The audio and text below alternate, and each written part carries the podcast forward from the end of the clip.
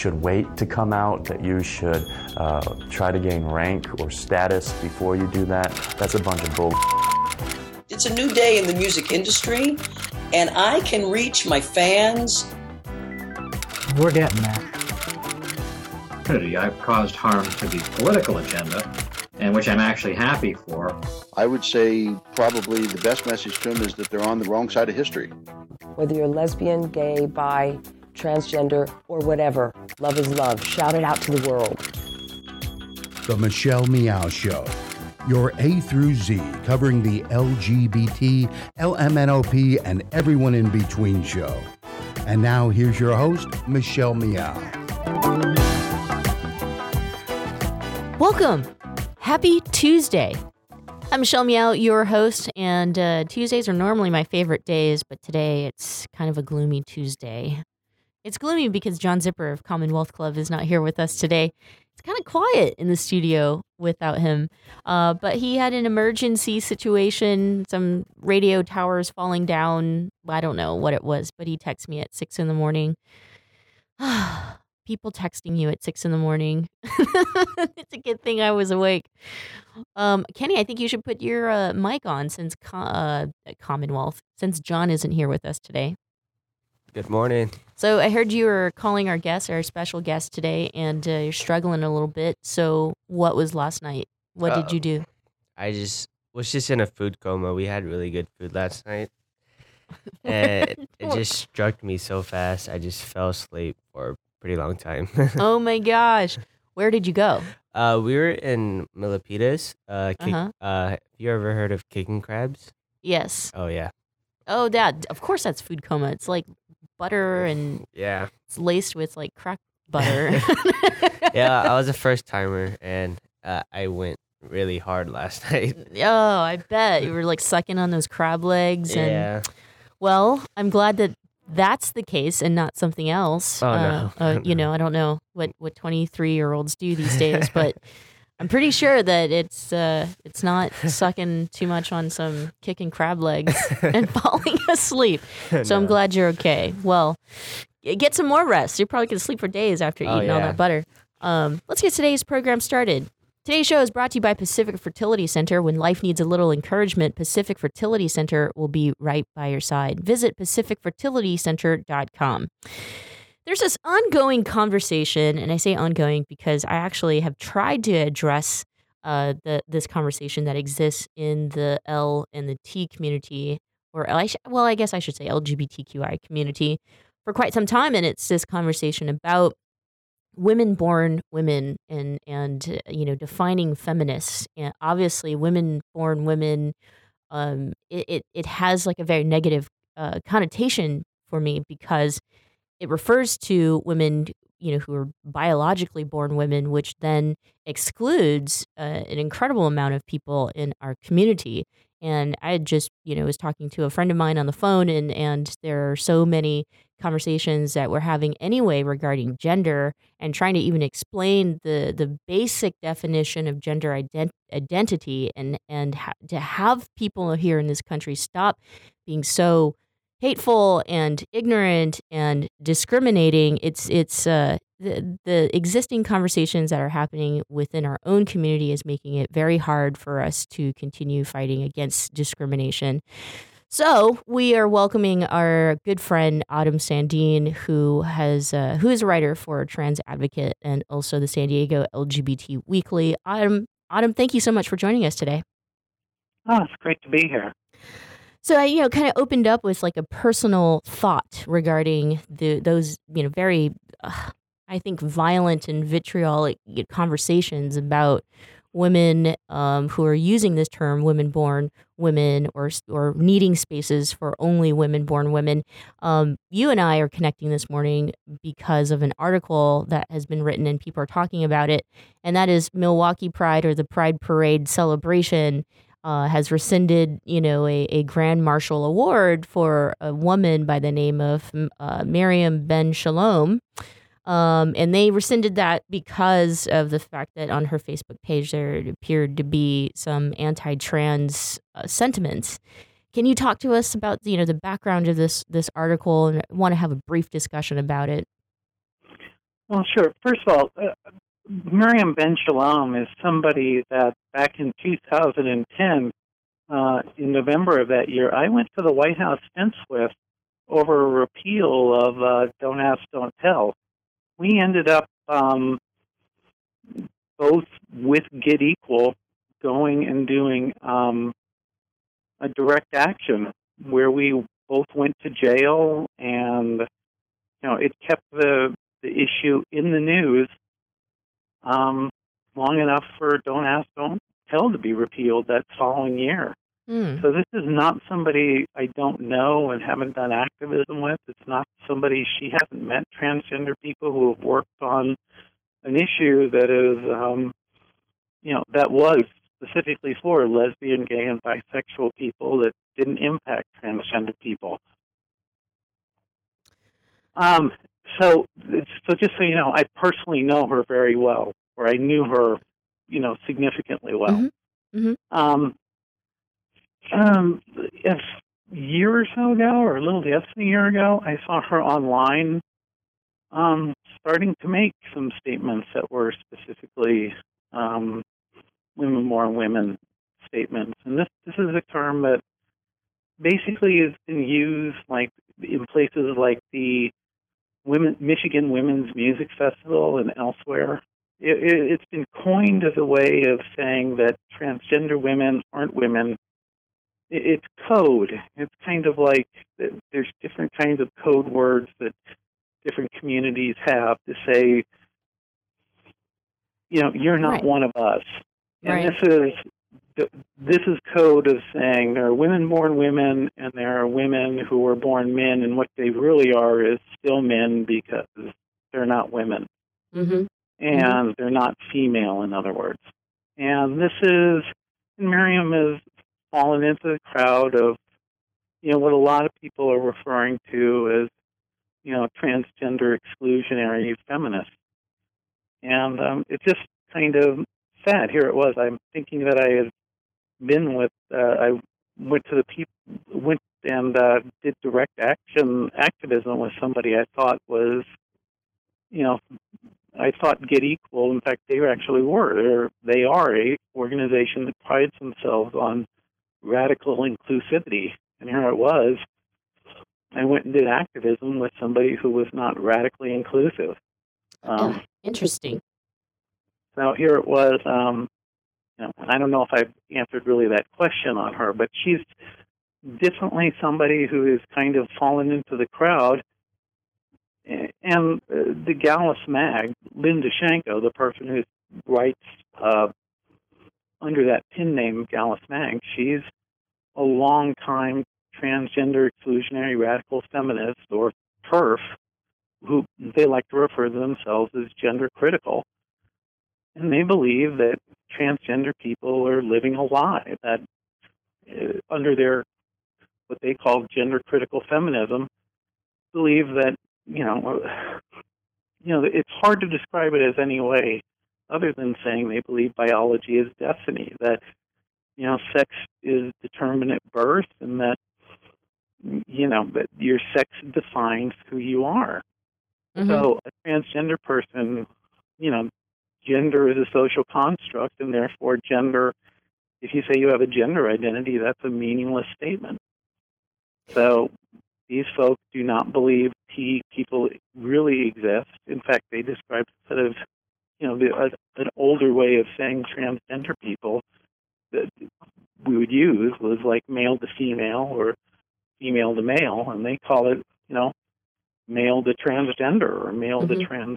transsexual. So they you're trying to erase the transgender experience that way by saying you're transitioning to trans uh, to uh, transgender, not transitioning to you know your uh, you know your true identity.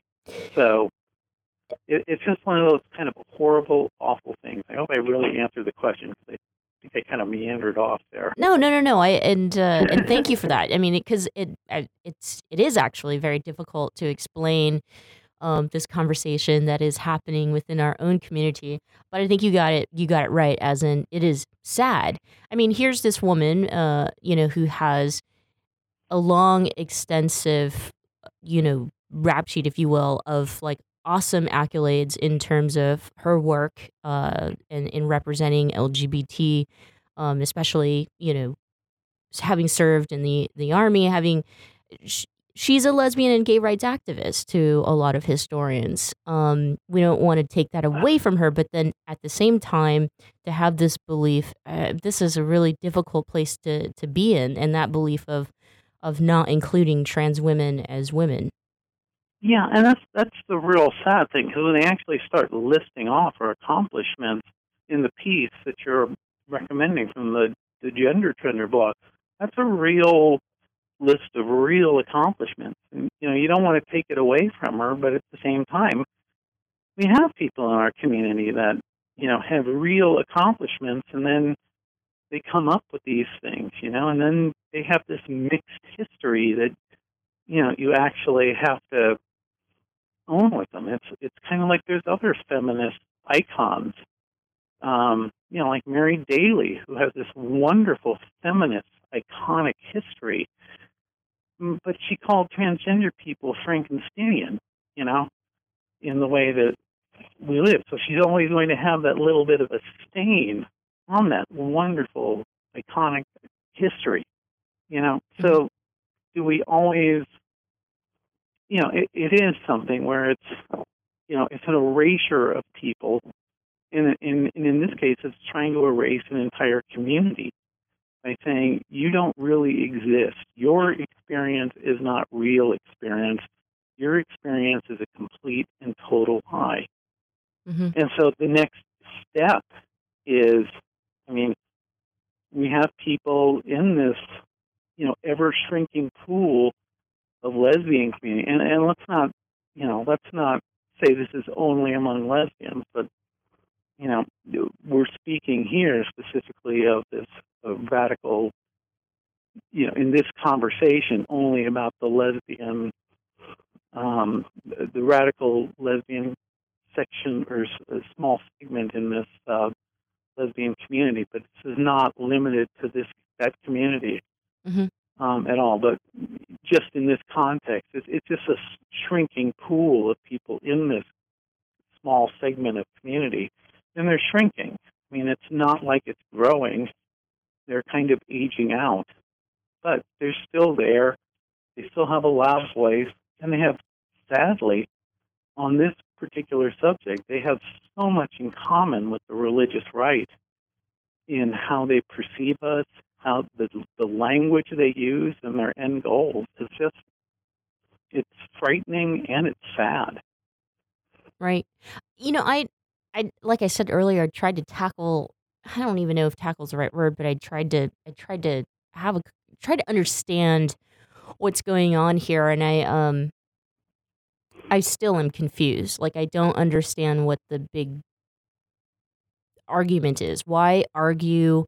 Why hurt an already marginalized community within our own community when we have you know bigger fish to fry? We have a common enemy that's that's winning you know and and winning as in terms of passing legislation that discriminates against i mean pretty much all of us why not turn our attention and eh, you know and unite and and work on something bigger i'm trying to understand why these women are just so hateful and so discriminating against trans women well i mean it's trying to understand bigotry Oh. I mean, it,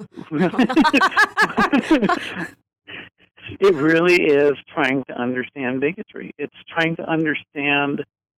You know, a lot of folks uh, look at us and say we're not who we say we are, and that kind of desire, you know, that kind of feeling of looking at us and say you are not one of us. So you know, it, it's that. You know, as Bayard Rustin described in his um, oh, his essay from Montgomery to Stonewall. You know, it's you know, it's the the we them. How do you say it? Or the we they differential. Um, it's you know, we are like this and they are like that. Mm-hmm. And when they look at us, they, you know, they're saying we're like this, they are like that. So as long as they can push off and say that they, you know, you know, things that you wouldn't say. You wouldn't say blacks are like this, but we are like that at this point in time. You wouldn't feel comfortable saying that in broader society. Or Jews are like this, or Sure. women are like this, or you know, any number of groups. But people aren't these days. I mean, we're seeing this in broader society. Where now we're seeing it. They're quite comfortable in saying transgender people are like this, but we are like that. I, I always often wonder how it is that people who are not transgender, um, you know, speak from that place of saying transgender people are like this or like that, but they're not transgender. So how would they know? I mean, I don't know. Um, anyway, I got to take a quick break, but when we come back, I want to continue our conversation. Is that okay? Sure. The Michelle Meow Show continues right after this. Don't go away.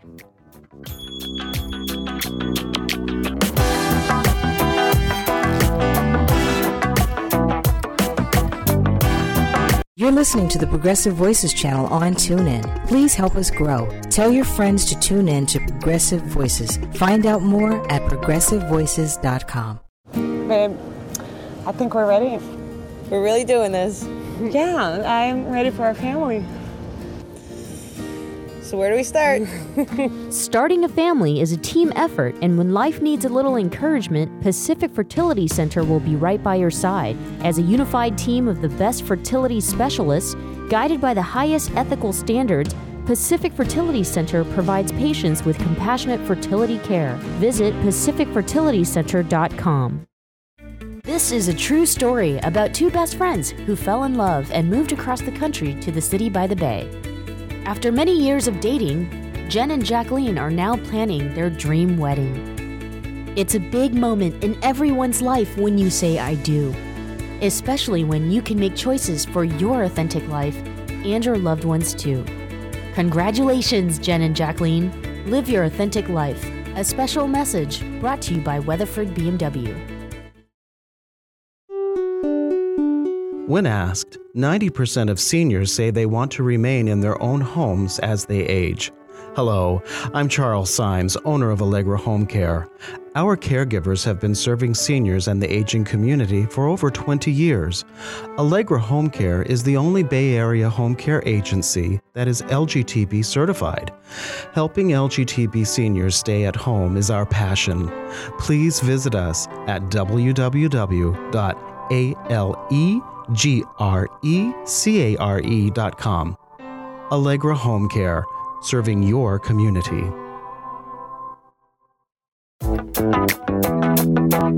And now, back to the Michelle Meow Show.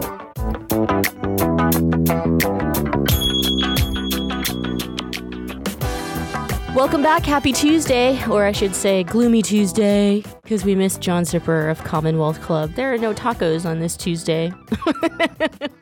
but that's okay. We have an awesome special guest. Our special guest is Autumn Sandeen, who writes for the San Diego LGBT Weekly as well as Trans Advocate.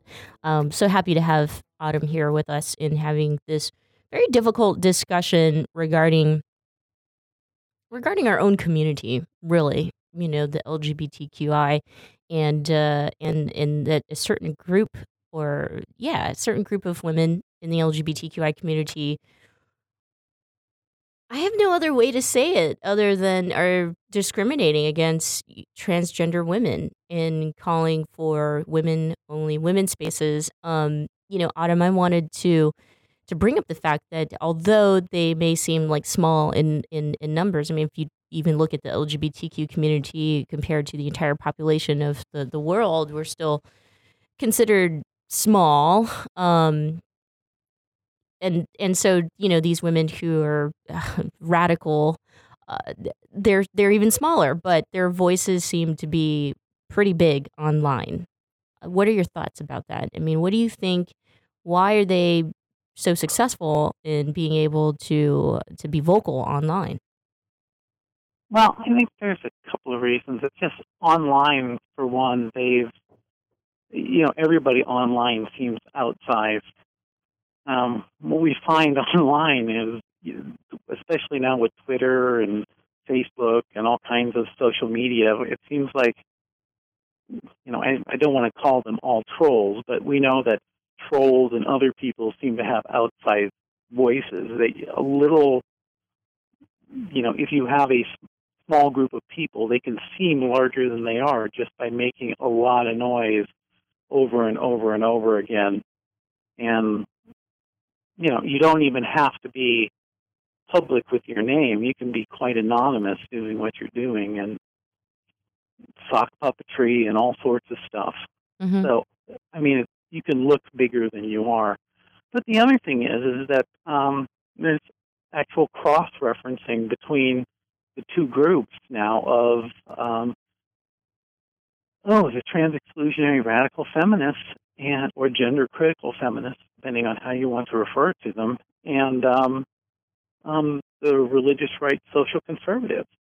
I mean, if you look at the Family Research Council's white paper on transgender people, it references people like um, Sheila Jeffreys and um, Janice Raymond. And Hmm. um, you, you turn around the other way, and Sheila Jeffreys, in her book, book Gender Hurts, references ex- transgender activist uh, Walter Heyer. Um, they're talking to each other and referencing each other, and you know they're using each other.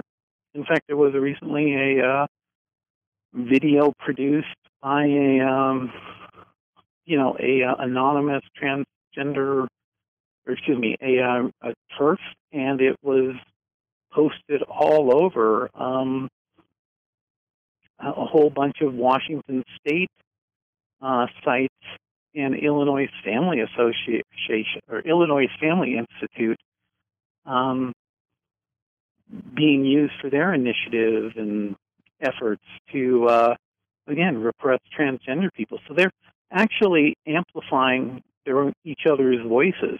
So and that's another way that they're getting themselves their each other's voices amplified by um, by uniting on their common goals Mm-hmm. the the religious right and the you know the gender critical feminists.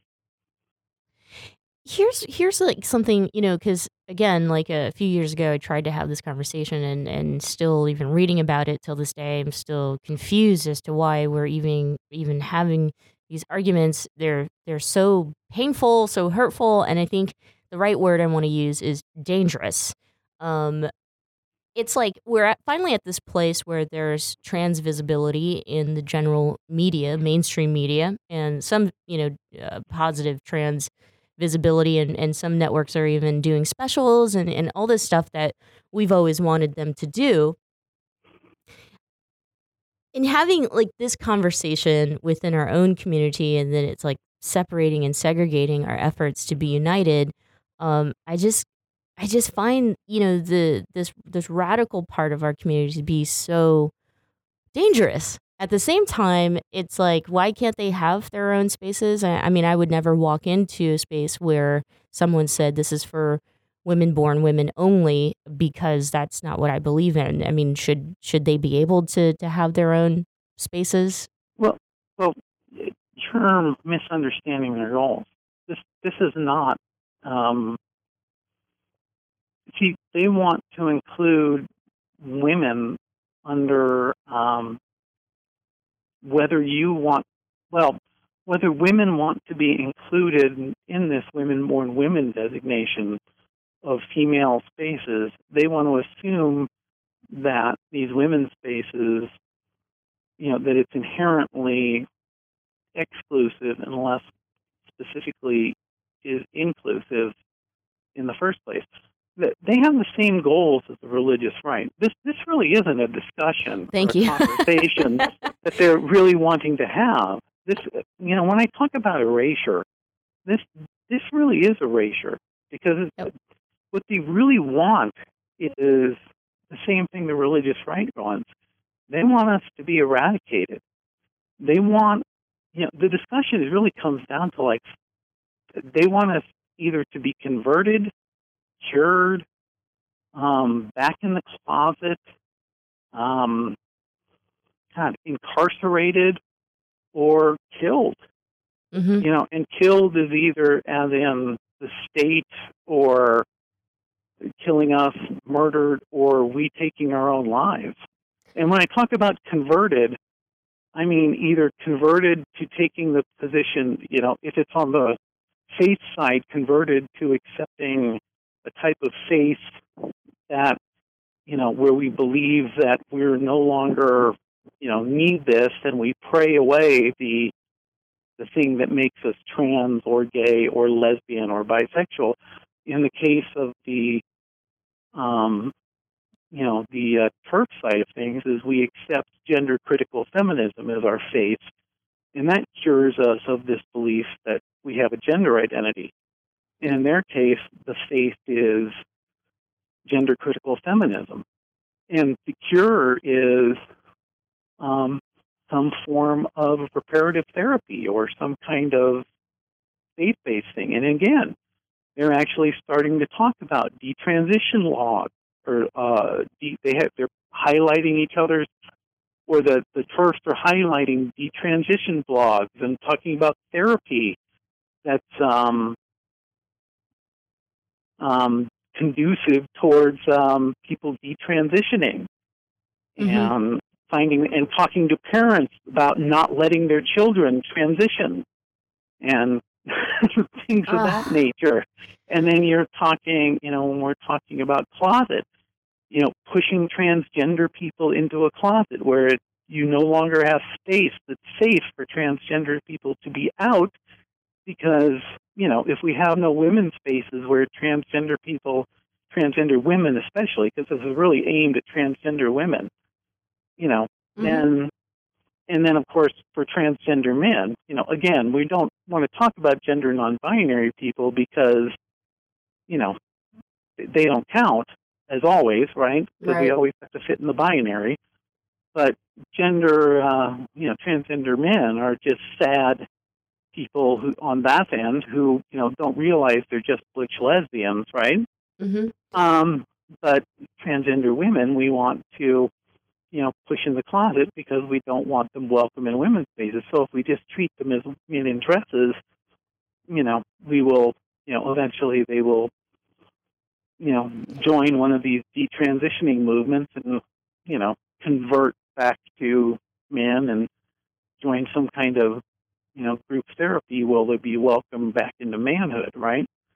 And then, of course, you know, now they're applauding all of these efforts that, you know, all of these legal efforts that the religious right are winning in all these states.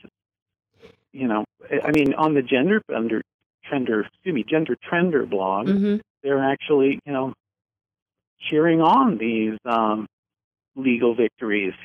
You know, where transgender people are actually, you know, when these laws are coming into place where uh, transgender people are uh, being, you know, discriminated against in schools and such.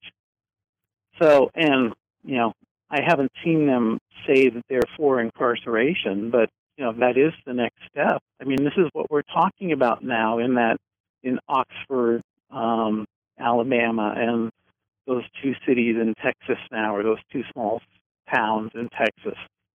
We're now talking about incarcerating as a way to, you know, basically deny, to erase transgender people. You know, because it has nothing, of course, to do with whether or not transgender people are actually, you know, predators or whether they actually let predator, you know, you know, I don't understand why you would, uh, you know, discriminating against an entire class of people based on a belief that people will pretend to be that class of people and engage in inappropriate behavior. I mean, would you discriminate against, you know, a whole, you know, uh, people based on race these days because you thought they would engage in inappropriate behavior? I mean, if you were going to do that, why wouldn't you pick Boy Scout leaders or priests? I mean, you're more likely to have those folk engage in, inappropriate predatory behavior than you would transgender people. But somehow, I mean, you're saying that these that transgender people are more likely to have people pretend to be. Anyway, No, no, no, but no. I, needless, to say, but uh, needless to say, they're saying that people are going to pretend to be transgender people, therefore we're dangerous. Or now they're saying transgender people are ourselves. But the real goal here, I mean, even when you go into a school setting, these things are talking about. They're trying to basically say we're not going to recognize your gender identity because we want you to convert, to be cured, to go back in the closet. And in some of these states, we want to fine you or incarcerate you if you use the wrong bathroom in your school.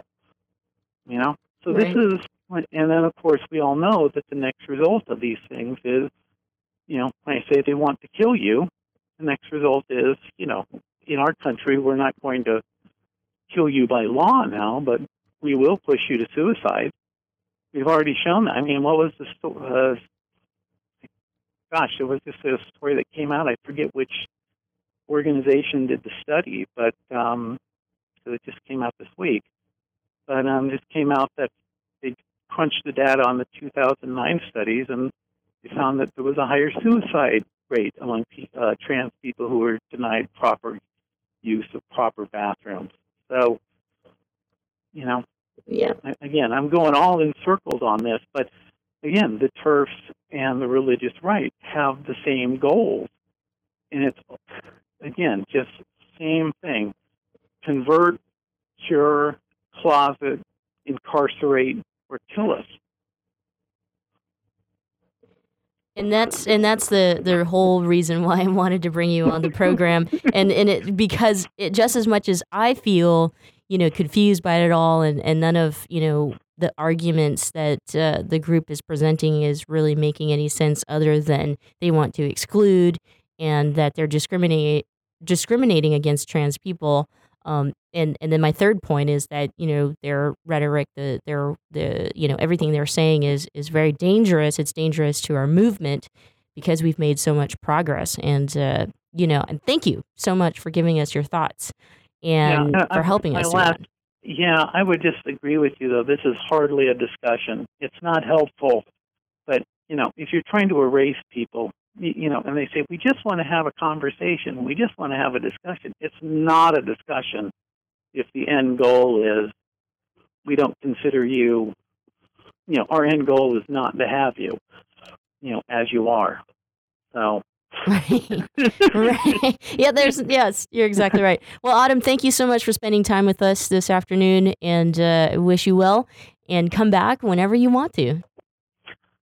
Okay, I will. All right. Thanks, Autumn. Thank you. The show continues right after this. Don't go away.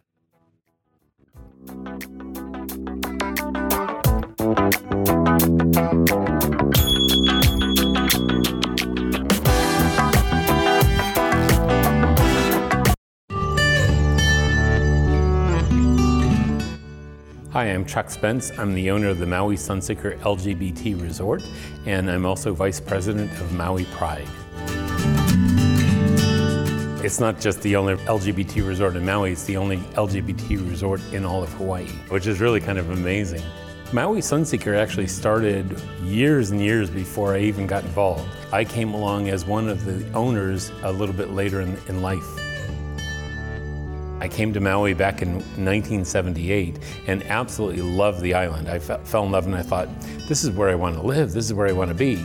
And so from 1978 until 2008, I finally came alive with the dream and bought the Maui Sunseeker because I realized that this would be the next step in my life. And um, thought that this would be an ideal situation because I could do something that, that was my own business rather than making money for other people it's important to have a place where you know you can feel comfortable about yourself you can feel loved and you can feel welcome by everybody. And i think that that's the ambiance that we try to create. And and that's the message that, that we try to deliver in all of our ads and trying to bring people to maui is that you know we're not just an experience on maui we're an experience of maui.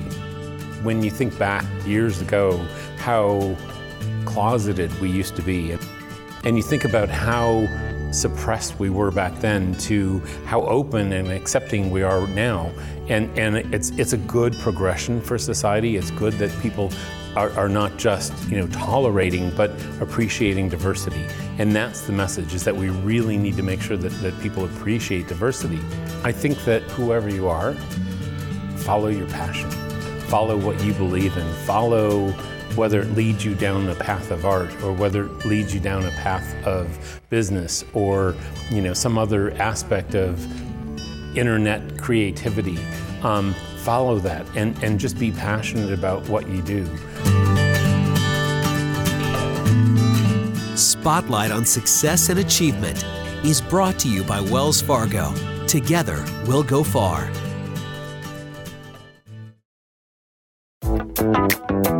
And now, back to the Michelle Meow Show.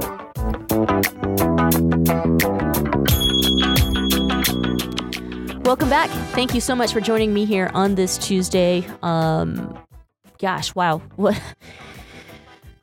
what a first half of the show without John. Really, um, having that discussion, having the discussion of anything that excludes or discriminates within our own community is very, very difficult you know, it kind of just put it all on the same plane as as if yeah, I put it all in the same plane or in the same box as racism, sexism, all the isms that we're trying really hard to fight. And so I don't know. I mean, in my mind, it's like uh, there are spaces in which I am very proud to be a, you know, yes, a woman and I speak very loudly about being a woman, especially within my own family. But I feel like it when it becomes hurtful, or I'm hurting someone, or I'm victimizing someone, or I'm making someone else an enemy. I think that that's when it's unhealthy.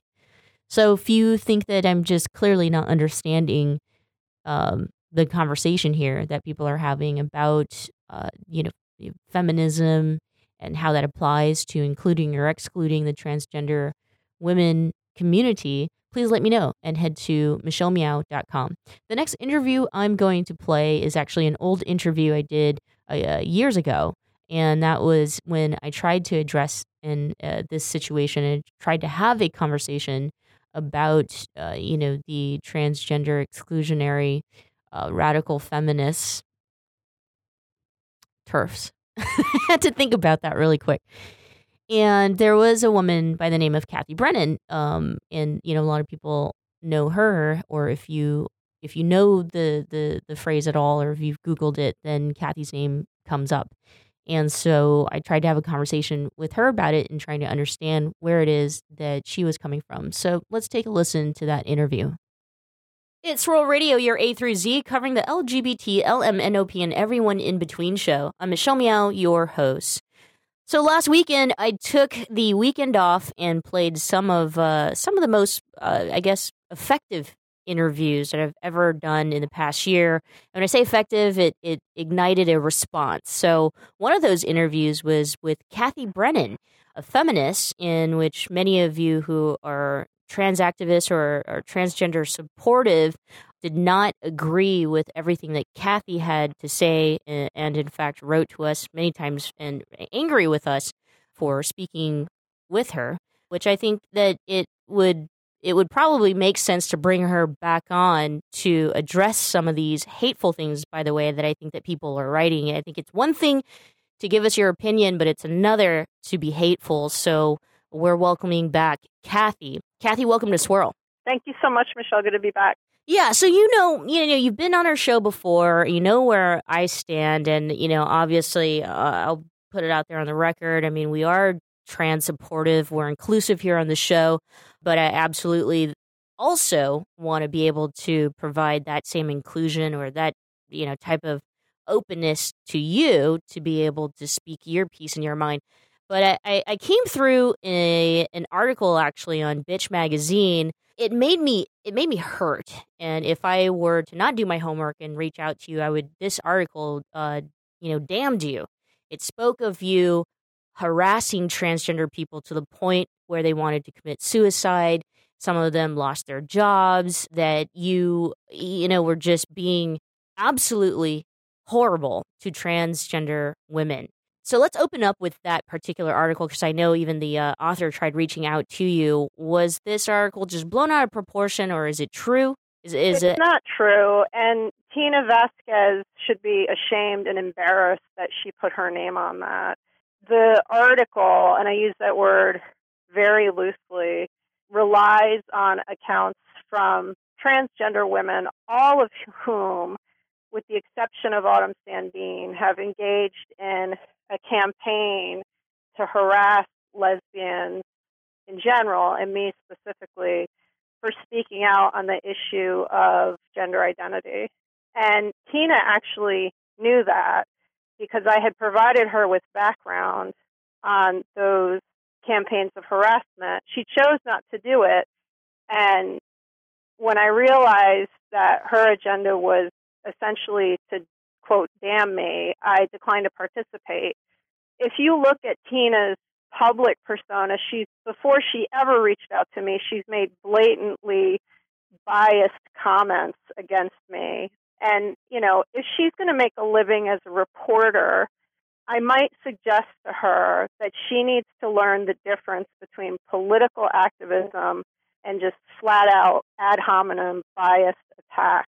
So, you know, I didn't read the article. I have folks who did read the article, and I I don't waste my time responding to the straw lesbian that has been created by the trans community because the reality is when you actually speak to me and what my positions are, they're not what they are uh, construed to be by the trans community. So, so let's Um, let's talk about your position. Let's get to it. I mean, you said it before in our show, but let's just for the record, if anybody's Yeah. tuning in for the first time. Yeah, absolutely. So this issue, you know, reignited in August of 2011 when another lawyer and I submitted a letter to the United Nations in response to a call from one of the commissions regarding the status of women. And we set out the conflict with the gender identity legislation that is being pushed by the GLBT organization. Specifically, that legislation relies on an overbroad definition of gender identity that overwrites protections based on sex. And there's two issues with that. One, and this is frankly the issue that matters more to me, but this mm-hmm. seems to get lost. But the very idea of gender identity is rooted in the notion that sexist stereotypes about men and women um, are natural. Like, you know, women are naturally more nurturing. You know, that's a stereotype. Mhm. There's no gene that makes women more nurturing, but because these stereotypes are so deeply ingrained in our culture, we believe them. And gender identity, rather than challenging that, really reifies it and says that, you know, gender identity means a gender related identity regardless of your sex at birth. So it's connecting those stereotype beh- uh, characteristics to sex. So as a feminist, I have a problem with that. The other issue that is the issue that has a lot more traction is the issue of trans women inclusion in sex segregated spaces. And the, the space that comes up most frequently is, is bathrooms. You know, everyone's like, bathrooms this, bathrooms that. Quite frankly, and for me personally, I don't care about bathrooms. The space that is of more concern to me is space where you have women who are already vulnerable. So, for example, rape crisis shelters, homeless shelters, prisons. These are women who, you know, if we were to apply intersectionality to analyze their oppression, they are doubly and sometimes triply oppressed. And they're being asked to bear the brunt of transgender women inclusion in sex segregated spaces. This has specific negative consequences to women. So, for example, there was a case recently in Toronto, a man named Christopher Hambrook, who was able to gain access to two homeless shelters in Toronto, and he sexually assaulted women at the shelters. He was able to gain that access because he identified as a transgender woman.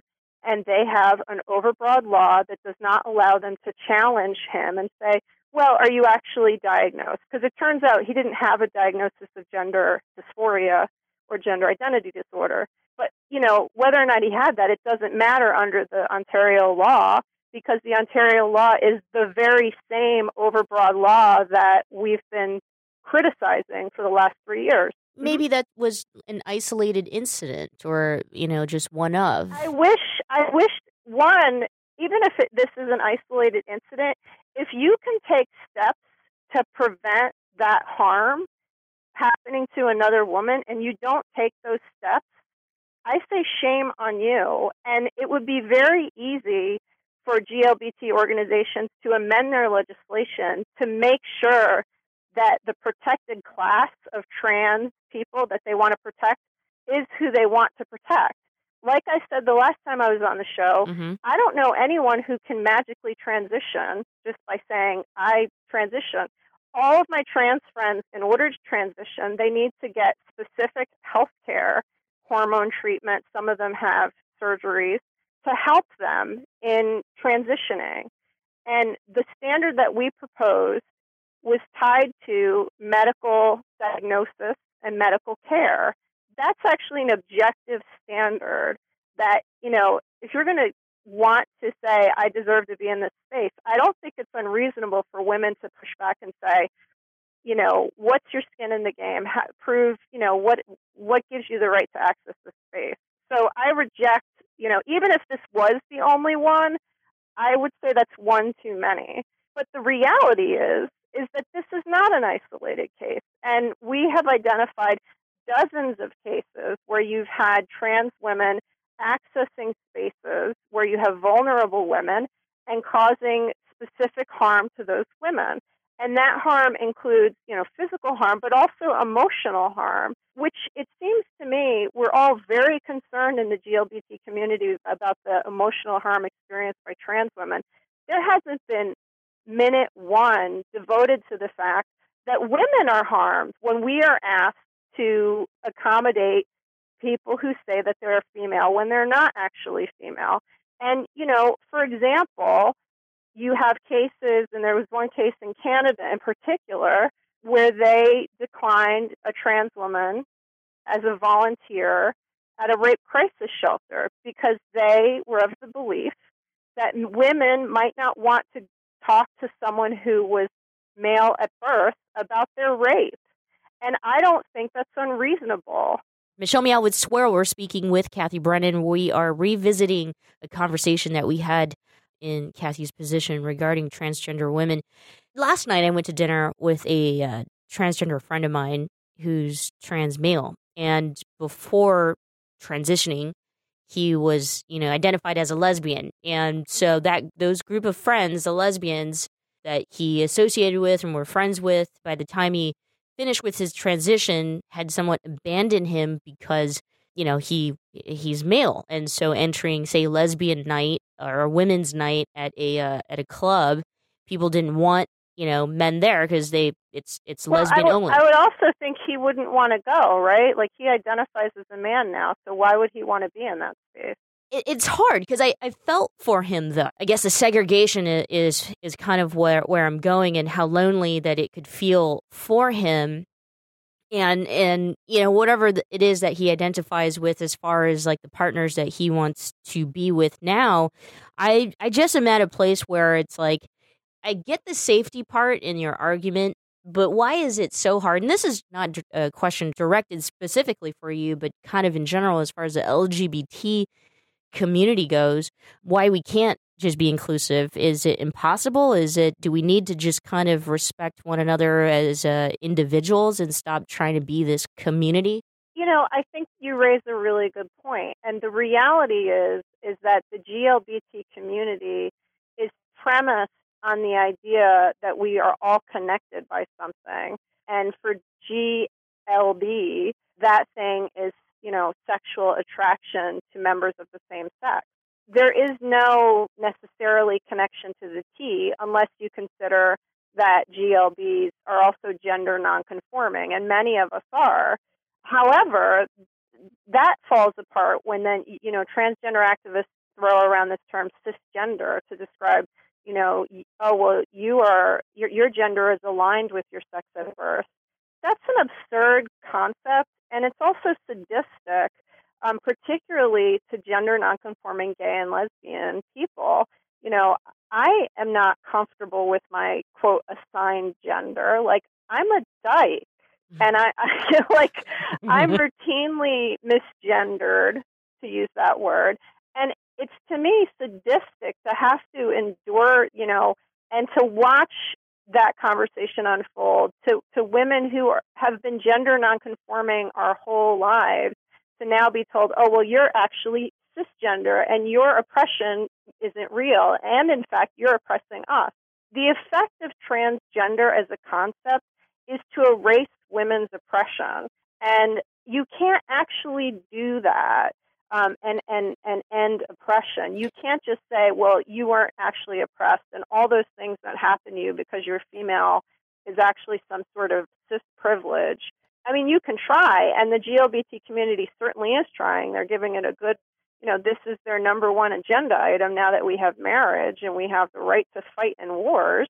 But what you're seeing now is deep resistance to this concept because many, many women and gay men know that this is false. It's just not true. And you're seeing more and more conversations where people are like, you know what? Like, we want to be supportive. Heck, I was supportive um, and still am supportive in many ways. But at some point, we don't actually exist to affirm other people at our expense. And so the idea of inclusion, you might as well say to um, black folks, hey, you don't have the right to, to take separate space either, you know, because we should all just be inclusive. I would suggest that if you said that, you would be a massive racist yeah. and in, and insensitive. Well, when you But put it no that one- way. when you no put it one, that but no one says that to like women are expected all the time to accommodate. And for your trans friends, and I have tons of trans man friends, and I have many disagreements with them. I would simply say if you're identifying as a man, then you might want to explore why you still think you should be in lesbian space. And if you think that you should still be in lesbian space, maybe you should reconsider your decision because lesbians have a right to establish boundaries just like any other discrete group does.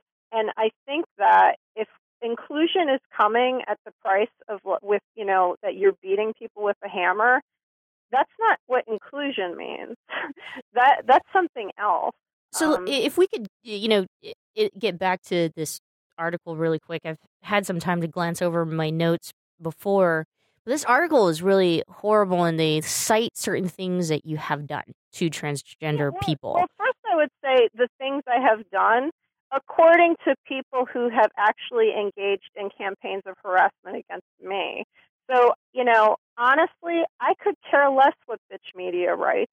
It's a fringe feminist publication, you know, and, and it's not something that actually impacts the broader discussion. If you read that article and then you read the comments to the article, I can assure you that people aren't reading that coming away thinking I am a villain. They're coming away thinking that this is toxic sludge and there's something deeply disturbed in the trans community. So you're Um, not you're not I- sitting there and you know trolling the uh, websites looking for transgender women to harass. No, I'll tell you what's happening. Women are having these conversations both in real life and online, and we are constantly being told we can't have these conversations. And, you know, I've had trans women, you know, chase me over different social media platforms. I'm perfectly happy if someone is like, I think you're wrong, and I'm like, I think you're wrong. Let's stop talking. Like, I don't feel the need to beat my head against the wall. But the aggressive nature of trans women activism, they always act surprised when I push back on that. Like, if someone's going to get in my face, it's not my job to let them get in my face. I know gender socialization expects that I'm not going to push back because I'm a woman, but I'm a gender nonconforming woman and I'm a dyke.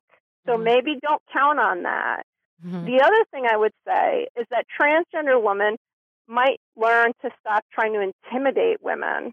Oh, if well, someone that- that's an interesting statement. Some, if someone disagrees with you, it doesn't make the person disagreeing with you hateful or a bigot or a Nazi or a fascist or Fred Phelps.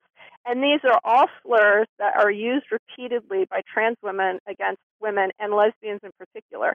I don't play that. If you step to me, you, you I will push back on it. So that's why you have these trans women who then are like, "Oh, I'm so hurt and victimized." At least one of the trans women in that article had published false information about the fact that I had been raped, and I complained to their employer about that. So I can tell you that regular people, when I tell them what actually happened, they're not thinking I'm unreasonable. They're thinking that person is disgusting. I, don't think you're unreasonable at all. And again, here at Swirl, we've heard worse. We've heard, you know, from people who have told us to get off the air and go die. I mean, I think that, yeah, you know, dialogue just needs to happen. What I'm trying to get at, though, is the, uh, I, I mean, you, you said it. If anybody has read this article, then it's complete, you know, just uh, name smear is what it is. It's They're just garbage. character smearing it's you. Complete garbage. And you know, uh, like I've had people ask me, like, "Oh, are you going to sue?" Why bother? I mean, it's so ridiculous and over the top, and it just makes Tina Vasquez look incompetent at best. That that article has done more for the the, the positions I'm pushing than anything I have ever done. I just want to. I just want to put it on the, the record for our listeners, though. You know, who wrote in and and probably more than likely didn't listen to the entire interview, but just heard the name and know uh, from other transgender female activists of the you know things that you allegedly have done. That you do not promote violence against any of these women. You do. You don't. You don't. You know. You don't actually want transgender women to be uh, physically hurt No, or and that's and that's disgusting. And I'll tell you, you know, that in the last few days, women activists have ratcheted that up. Someone even forged a comment on a blog post saying that I wanted that to happen. And again, they are demonstrating the lengths that they will go to to lie in order to get me to stop talking. And the more that they do that, the more that people are waking up because I don't think those things. I've never said those things. I have a 20 year record in Maryland of working on various issues, and people know me. And it's just absurd. So they can keep talking on their blogs, liberal feminist blogs. It doesn't matter. You know, this is a larger community conversation at this point, and they are not my target audience for many reasons. You know, there's many things Sure. about the GLBT community I have a problem with. So, you know, if people in the GLBT community think I don't really care what they think of me because I don't think much of it. the thing is, you can't always believe what you hear or read in, the internet. But these trans activists, who are highly regarded, by the way, though, in the LGBT community and the movement as credible activists, they're hurt. And as you said it before, and they're offended. And when you look at transgender equality, and when we talk about, you know, it's America and everybody should have an equal right or opportunity, don't you at least agree with that? Everybody should have the same rights. Who who are you talking about specifically? Just to note a couple, and this would have to be mainstream media who's now made the, these, you know, women n- notable names such as Laverne Cox, um, Janet Mock. Um, you know, I mean, I even Okay, think I, I well, I just want to be clear that we're not talking about you know the people in the bitch article. I would say this. I would say this about that. I've set forth the compromise that I support in the in the letter to the United Nations, and rights gained should not be at the expense of another oppressed group. And never in the history, if we include the gay rights movement and the trans rights movement in the broader civil rights movement, which is in and of itself questionable, but let's just say it's like, you know, part of this larger movement, there has never been another demand that rights should come for one oppressed group at the expense of another oppressed group. This this is the first time that this has happened. So women are an oppressed group and we are being asked to compromise our rights to accommodate another oppressed group. What I would ask is why that is fair. Cathy, thanks so much for joining us here on Swirl and taking the time out and uh, addressing uh, this this article and and clearing Thank it up you. for our listeners. And for those of you who have written to us angry, angry, angry, I encourage you to really hear uh, you know Cathy out. There's always two sides to the story, and you can make up your own mind. And again, here at Swirl, that's what it's all about, um, and learning from one another. So, Cathy, take care of yourself, and uh, hope we'll speak to you soon. Thank you so much, Michelle. I really appreciate it. You take care.